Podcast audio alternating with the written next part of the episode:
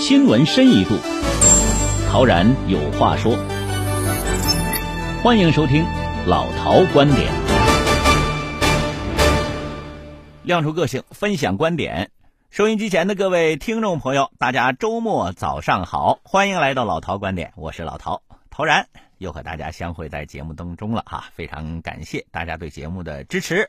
那么在今天的老陶观点里呢，呃，我们继续和大家来聊聊。最近这几天呢，啊，大家所热议的一些新闻话题，欢迎各位和我们节目互动。大家可以通过哈尔滨经济广播电台的微信公众平台给我们节目留言，或者您也可以直接通过我的腾讯微博或者是新浪微博，您可以找到哈尔滨电台陶然给我本人留言也可以。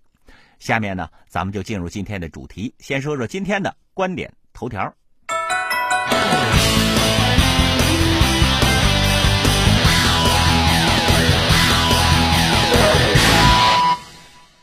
呃，最近这两天呢，这个在网上啊热议的有这么两条啊网络谣言。那么第一条呢，就是二十七号，歌唱演员于文华在微博上说呢，著名词作家严肃因脑出血于空军总医院去世，享年八十五岁。随后，于文华又否认了此事，微博发文说呢，郑重声明刚刚所转严肃老师的消息不实，严重失误，向老人家及家属严重道歉啊，这是第一条。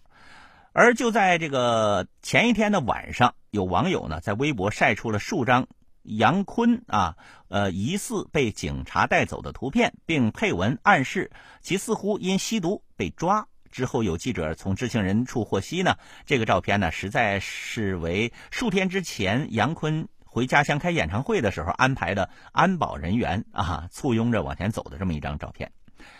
这个。现在网络上出现谣言的现象啊，应该说并不少见。但是呢，一时之间网络上同时出现两条引爆舆论话题的谣言，这就显得很罕见了。但值得庆幸的是呢，这个杨坤吸毒被抓的传言仅仅存活存活了不到一天，而著名词作家严肃去世的消息存活的时间更短。在这样的剧情反转剧当中，尤其是谣言传播过程当中，涉事人员及家属呢受到了极大的伤害，而我们广大网友也是被忽悠了。而这些呢，都是信息社会、网络社会所需要警惕发生的。现如今呢，这个网络社会啊，尤其是进入到自媒体时代，信息每时每刻都在发生着爆炸，海量的碎片化的信息不断的冲击着我们的视听器官，我们的手机、电脑啊，随时会弹出一些让我们感兴趣或者是没兴趣的话题。有些新闻无关紧要，可是有些新闻呢，就会导致当事人及家属无比的受伤啊，他们也是这些假消息和谣传的直接受害者。我们说呢，这个网络社会啊，信息社会的繁荣，不能以牺牲这个行业的真实性与公信力为代价。这一方面要求所有的自媒体管理者以及广大网友呢，要切实发表负责任的真实可靠的信息，还要求广大网友呢，不要轻易的转发没有可信度的信息，拒绝以讹传讹。在这个制造网络谣言方面呢，咱们国家已经有部门把它列入到刑法层面上了啊。那么在刑法第二百四十六条第一款当中规定，就是这个转发达到五百次以上的哈，浏览达到五千次以上的这种虚假信息，哎，那么可构成诽谤罪。也就是说呢，这个法律是有严格规定的。那么在之前，如赵本山、成龙、李宇春、任达华等人呢，都被传死亡的消息啊，都是被死亡过。那么原本以为两高发布解释之后，这样的传言能够被遏制，但是现在看来显然是过于乐观了。因此呢，老陶在这儿也是很想建议，对于严肃老师被去世与杨坤被吸毒两个谣言，作为当事人。我觉得应该勇敢的拿起法律武器，维护自己的权益和声誉。只有这样，我们的公共舆论场所才有可能是和清海晏。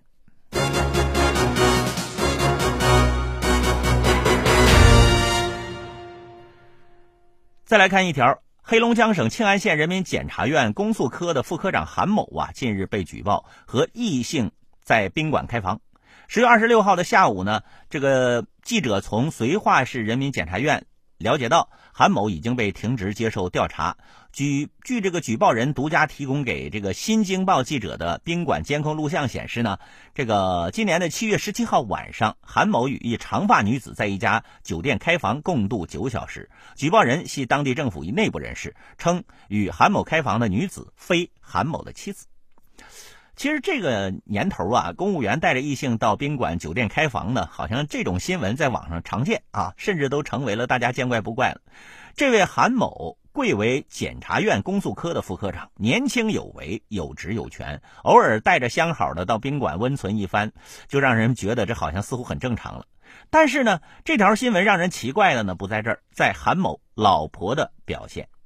按照我们的传统习惯呢，这个老公带着别的女人开房，要说伤害，那老婆受到的伤害是最深的。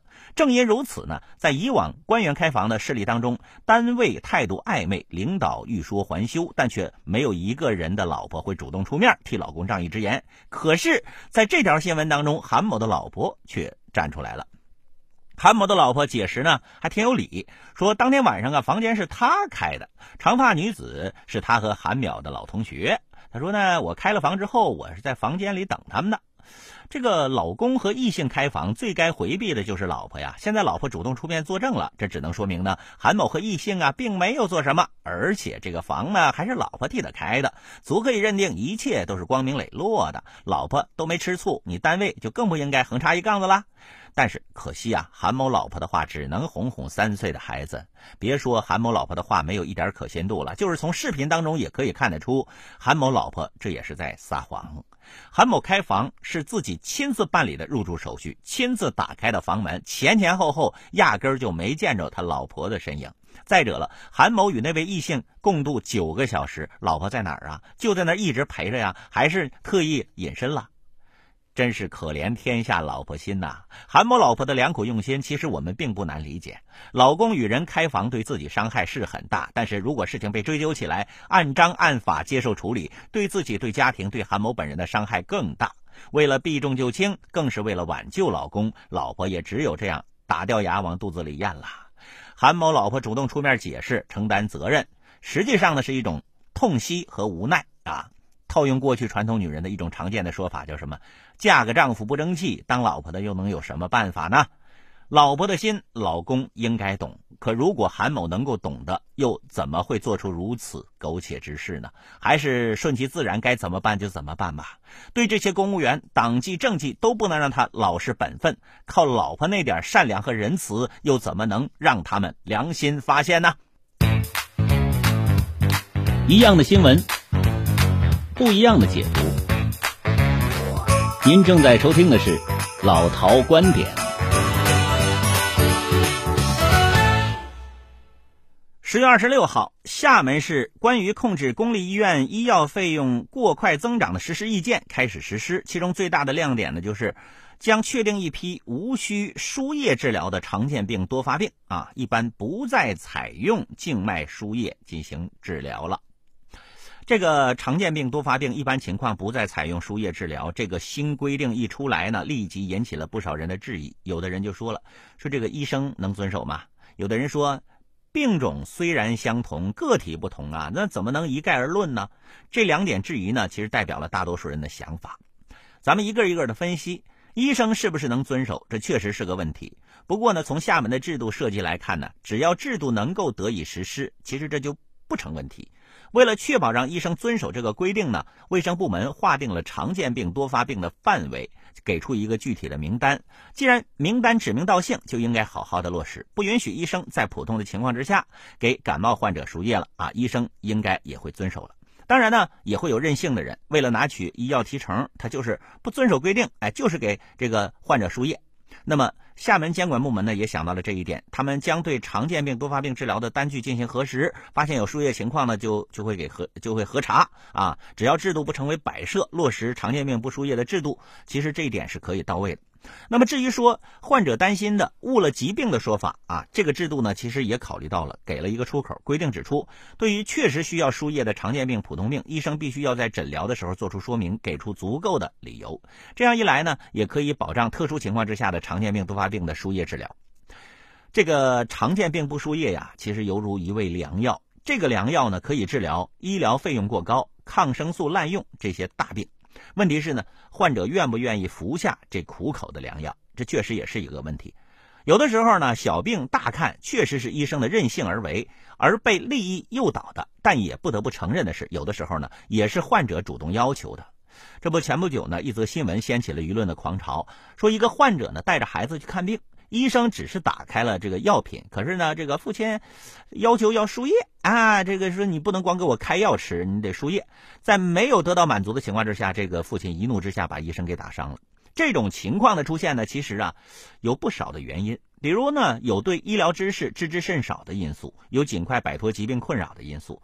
如果说只是让医生服下了常见病不输液的良药，而患者或者患者家属要是不同意呢？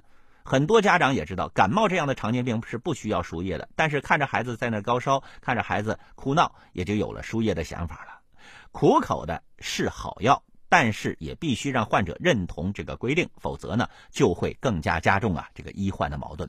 这就需要呢有关部门呢要普及医疗知识，让咱们老百姓也了解医疗常识，认同病去如抽丝的科学道理，知道过度的这种挂水带来的健康危害啊。这个常见病不输液呢，这的确需要让患者接受和认同。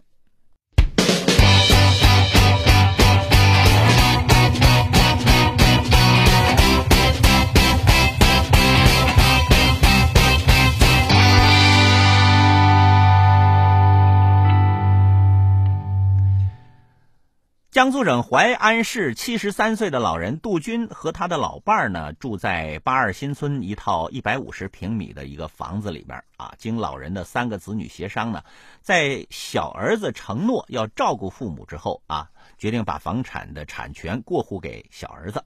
可是呢，小儿子瞒着父母卖掉房屋之后，玩人间蒸发了。直到卖家要求腾房的时候，这才大吃一惊。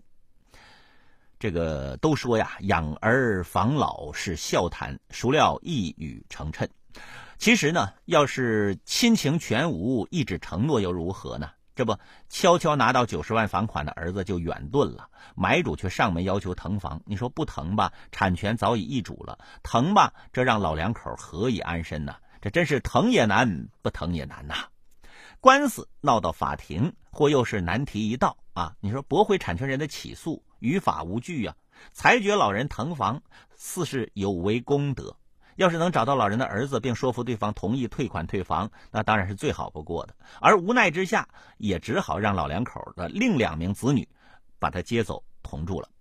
那么从另一个角度看呢，这老两口啊，似乎也太过糊涂了。对父母如此釜底抽薪的儿子，视其禽兽不如也不为过。难道平时里就一点看不出来什么吗？纵使原谅。儿子之过，愿意与其共同生活，百年之后房产不就自然继承了吗？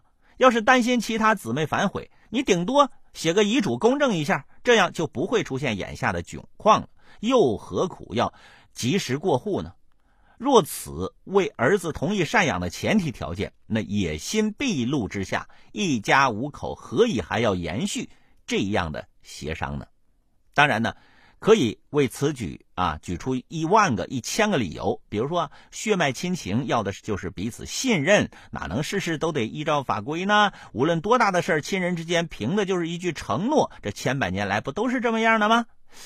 是啊，这话呢也没错。有史以来，敢对亲人打翻天云的确实是少之又少。但是你想过没有？哪怕百万分之一的几率啊，一旦要是遇到了那。那这个，比方说这个被逼腾房的老两口，这不就是百分之百的悲剧吗？对吧？或许呢，老两口最大的痛楚啊，并非是无房可住，毕竟找到儿子还能退款保房，大不了到闺女家挤去呗。反而是儿子的此番作为，却似一把利刃，直刺两位老人呢原本为爱所包裹着的内心。从小拉扯大的孩子，瞬间就成了最熟悉的陌生人。你说这滋味好受吗？难道说历来靠血缘维系的亲情，现在还要用法律条文来加固吗？或许要达到这样的认识转变，真真正正的还得需要一些时间呐。是啊，不管你是否承认，或是否认同，法律都将随着历史的脚步走进你的家庭，渗入你的生活。自然，亲情与血缘息息相关，但是在多元化后天环境的渗透之下呢，未必就能够保持亲情永远的纯净。因此啊，家庭成员之间的关系及行为准则，同样需要用法律来约束。也许很多家庭会对此不以为然，但是那个杜军老两口子的现实呢，尽管属于个例，也是让人呐足够警醒了。诚然，我们今天的家庭依然是靠亲情维系，但是伴着法治文明的步伐，法律已经或正在悄无声息地融进我们的家庭啊。无论是亲情的弥久立新，还是裂痕的用情修补，固然离不开亲情的滋润，离不开道德的培育，也同样离不开法律的规范与约束啊。也许呢，养老防儿啊，养老防儿。这并不是一种笑谈，而坚持亲兄弟明算账，或许就是规避重现比家庭闹剧的啊这种家庭闹剧的良方吧。